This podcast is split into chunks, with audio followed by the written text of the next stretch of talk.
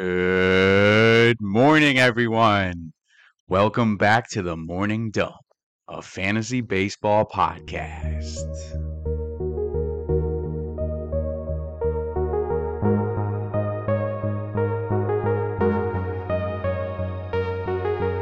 Hey, we're back with the Week 14 report. So let's get right to it with some recent action heading into Sunday's games. Let's talk sluggers for a minute. Kris Bryant's been back for about two weeks and has four homers with over a thousand OPS since returning. Props to you, man. Happy to see you healthy and on the field. The Rook J Rod has dropped over a thousand OPS also over the past two weeks with five homers of his own. He's the only guy to record five plus homers and multiple steals over the stretch. Dude is just doing it all. I mean, outstanding player across the board, five, six, seven category player he's creeping up on being one of the most valuable dynasty guys around. Schwartz, only guy with seven homers over the past two weeks, locking him into second place in the league with 27 behind yours truly, Aaron Judge. And he's trailed closely by Air Jordan. A lot of folks pissed he got snubbed from the All Star game, and I agree, man. Fan voting's pretty lame. With the bat, He's got undoubtedly better numbers than Ohtani, and everybody knows it from Astros fans to Yankees fans. Dude deserved that DH spot. But he got hurt anyway. So uh would have been Ohtani regardless. Pretty cool for Ohtani though. He gets to go both ways in the All-Star game. It's going to be fun to watch. And hey, how about Tyler Stephenson? Returned from a lengthy IL stint and got right back to his strong season, going 5 for 9 with two runs, two ribbies, and a homer since. Happy to see him back. He just makes pitchers better from behind the plate with that big frame, and he mashes balls when he's standing at it. And one more shout out to Christian Walker. Talking about sluggers, dude has 21 homers of his own. In the fantasy world, he's about 55% owned, and the only one of the 16 players in the league with 19 plus homers, that's under 98% owned. So good for you, man. I want to give a big shout to Ronald Acuna. Since my trade chart dropped, I had a few folks saying he didn't deserve to be ranked as highly as he was. But I just want to reinforce that he sure does. Dude's batting average and OBP this season are right there on par with his career 280, 375 averages. And he's got 17 steals scoring them at a higher rate than he ever has. Second only in Berti on the season with his steals per game ratio, a stat you can find on my trade value chart presented by SGPN. Google it. But it's just the power that's been down, and he struggled with injuries in the first half. Lots of folks expect that power to return in the second half, and he's a great buy low right now if you can get him for anything less than a top 10 player. Moving on, the Angels have the worst record in the league since May 25th at 11 and 31. and I just can't get enough of these freaking memes. Trout goes 3 for 5 with a home run. Ohtani goes 3 for 5 with a home run. Angels lose to the Orioles 5 4. Yo! Come on, Angels. Do better. Chris Sale is returning this week. Sounds like he's projected to come back on Tuesday against the Rays. Good luck to you, sir. And Sandy Alcantara, one of the NL Cy Young favorites, has now thrown over 130 innings pitched on the season. Workhorse. That's 19 more innings than the next most player in Aaron Nola. And there are over 35 players within 19 innings of Nola. Sandy's pitching so deep in the games. I mean, I think it's seven plus for the past two months in every game. But with that, let's get on to the streams of the week. Monday, 7 Eleven. I got you on Brayan Bello of Boston, pitching at Tampa around 20% owned. The highly touted prospect number 45 on the MLB's top 100 list. Bello got called up last week and was subsequently torched by this Tampa lineup, which he is facing again today. Rough debuts, they come often for rookies. It happens, jitters, whatever. Bello posted an outstanding minor league career, capped off with 85 innings pitched, a 2.33 ERA, 103.5 WHIP, 12.1 Ks per nine, and a 10 and 4 record in 2022. In short, kid throws gas, and I expect him to shake it off like a professional and come back with a vengeance against a banged up Tampa lineup. They lost a few guys, including their star Wander Franco since last Wednesday's meeting, and I see Bello dominating this one. Tuesday, July 12th. Rolling with Mitch White of the Dodgers at St. Louis. Just 5% owned. Great pick for Tuesday. He's now started 7 out of 12 appearances on the season, earning himself a solid 3.38 ERA, 1.15 whip, backed by great peripherals, 3.65 xERA, 3.73 FIP, 4 xFIP. In his last six appearances, he's sitting on a 2.22 ERA and a 109 whip doing a great job limiting hard contact to about 22%, striking out 8.8 per nine. I mean, I once heard somebody say the Dodgers rarely miss on pitchers, and that looks to be the case again here with Mitch White. Absolutely worth a look against St. Louis this week, facing off against Matthew Liberatore, another top 100 prospect who is struggling mightily so far in the bigs this year. A 1.7 whip will not cut it against that Dodger lineup, and it sets up White nicely for the win. Wednesday, 7:13. Aaron Civale of Cleveland at home versus the White Sox, around 30% owned. It's been a pretty rough season for Civale according to the season numbers so far. He did deal with an injury in the first half, and his career numbers are much better than what he's put up in 2022 so far.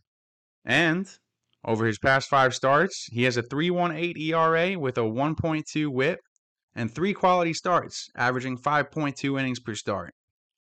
White Sox, yeah, tough team, but they have been inconsistent with respect to getting runs on the board. Sometimes 10, sometimes nothing. And his opponent, Giolito, has also been very inconsistent this year with a 5.05 ERA, 1.44 whip. Not doing much well besides the case. As far as streaming options go for Wednesday, Civale's a good bet to bring home some solid ratios and a W. Thursday, I'm looking at Johnny Cueto again, Chicago White Sox at Minnesota, around 25% owned. Cueto's dominant season is going largely unnoticed with respect to fantasy ownership. Sure, the xERA, FIP, xFIP, they're ranging from around 4.0 to 4.1, but he is hot and things have been going his way. And that's a heat that uh, you need to ride in fantasy land as long as it lasts. He just went for another eight innings versus Detroit with five hits, no walks, no runs, five Ks, and a W. He lowered the ERA to 2.91 and his whip to 1.15 with three wins out of his last five. Take it to the bank and enjoy a nice duel between him and Sonny on the mounds on Thursday. Friday, 715. My guy Hunter Greene of Cincinnati at St. Louis. He's dropped to around 35% owned, largely due to him giving up so many homers this year, probably the most in the league. And that's led to his 5.7 ERA and 5.43 FIP, along with a 134 whip. He's still the king of velocity and a top 10 strikeout guy, quite literally ranked 10th in the league among active starters with 11.3 strikeouts per nine on the year. His 4.63 xERA and 4.09 xFIP suggest much better days are ahead, and we may already be seeing that come true. He's allowed just two homers with a 1.24 whip across his last three starts and 15.1 innings. Innings certainly haven't been an issue for him, qualifying for the win in 10 out of his last 12 starts, four of which were quality. And I think it's a good time to buy in and see what happens moving forwards. We're going with fellow Cincinnati rookie on Saturday, Nick Lodolo, also lined up to face St. Louis. He's around 20% owned. Much like Greene, he's sitting on an ERA and whip a little bit higher than you want them to be, but he's got mean strikeout and swing and miss stuff. Definitely another guy that I suggest buying in now and seeing what happens. He also appears on the top 10 list for Ks per nine with around 12 among active starters. And he's top 15 in K percentage, swinging strike percentage, called swings plus whiffs percentage, hard contact. Lodolo blanked the Mets last week, and on 424, he took St. Louis for 5.2 innings pitched, one earned run, five hits, no walks, seven Ks, and a W. I like his chances in this one against St. Louis again, and I recommend you stash him to see what happens after that. And Sunday, July 17th, looking at a name I haven't mentioned since the beginning of the season, my guy Chris Flexen of Seattle at Texas, around 25% owned. Not much special about his numbers to imply he's a long term hold like I once thought he was. But being a reliable source for innings, as we know he is, helps your cause very much as a streamer in today's game. Flexen's averaging 5.2 innings per start on the year, with 7 out of his 16 starts quality, and that's nothing new for him. Last year, he dropped 15 out of 31 starts quality. That's good. His 4.00 ERA is also solid when it comes to streaming. And he's sitting on three straight wins coming off his best outing of the year, in which he dropped 6.2 innings pitched, four hits, three walks, no runs, and eight Ks, much more than his typical. Securing the W. You know the drill. Let's ride the hot hand into Sunday for victory. I got you on a little pump or dump. Definitely still pumping guys from recent weeks who I've mentioned Christopher Morel, Isaac Paredes, Michael Harris, Jarren Duran, Juan Yepez, Santi Espinal, Riley Greene.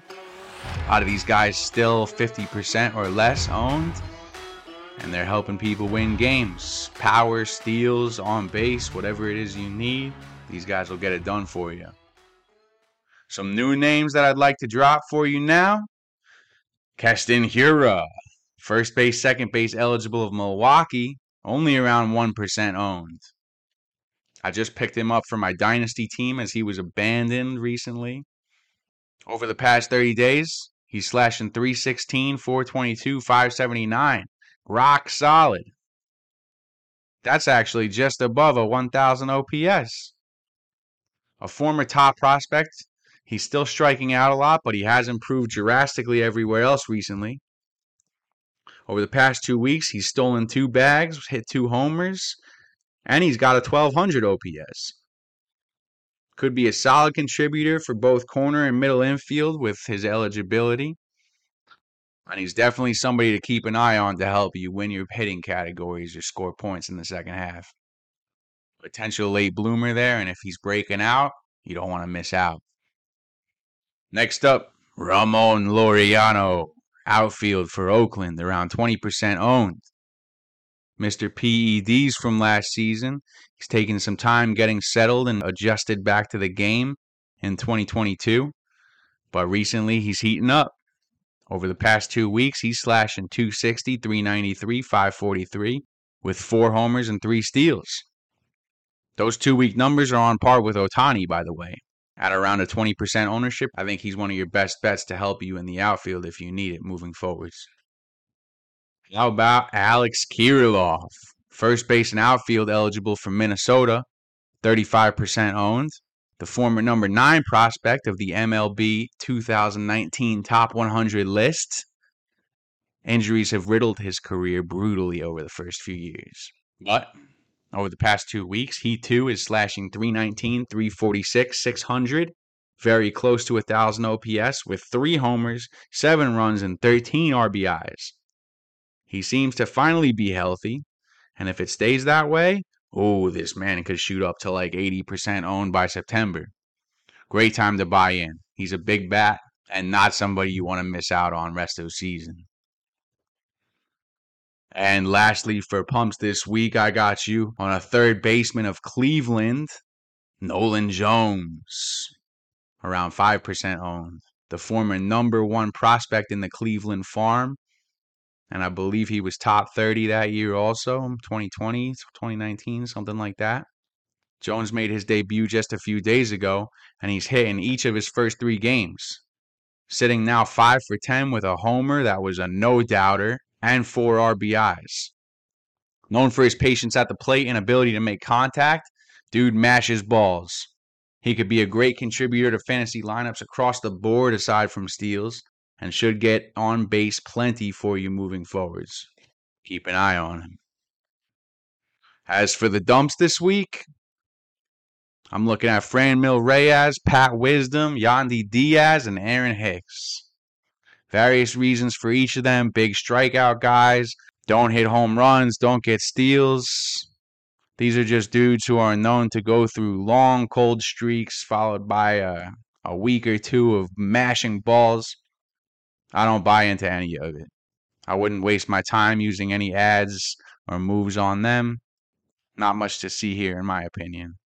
Check out some of the other guys I mentioned, and your teams will be sitting just fine for the rest of the way. That's all for the Week 14 report, folks. Thanks for tuning in. As always, hit me on IG or Twitter. You could tweet me, slide in the DMs, whatever, at Morning D Fantasy. I got you on any of your questions, ad drops, streamers, trade advice, whatever it is. Let me know. I'll be taking off next week as it's the All Star break, so I'll catch you all the Monday after next with the Week 15 report. Good luck this week, and remember, can't have your coffee without the morning dawn.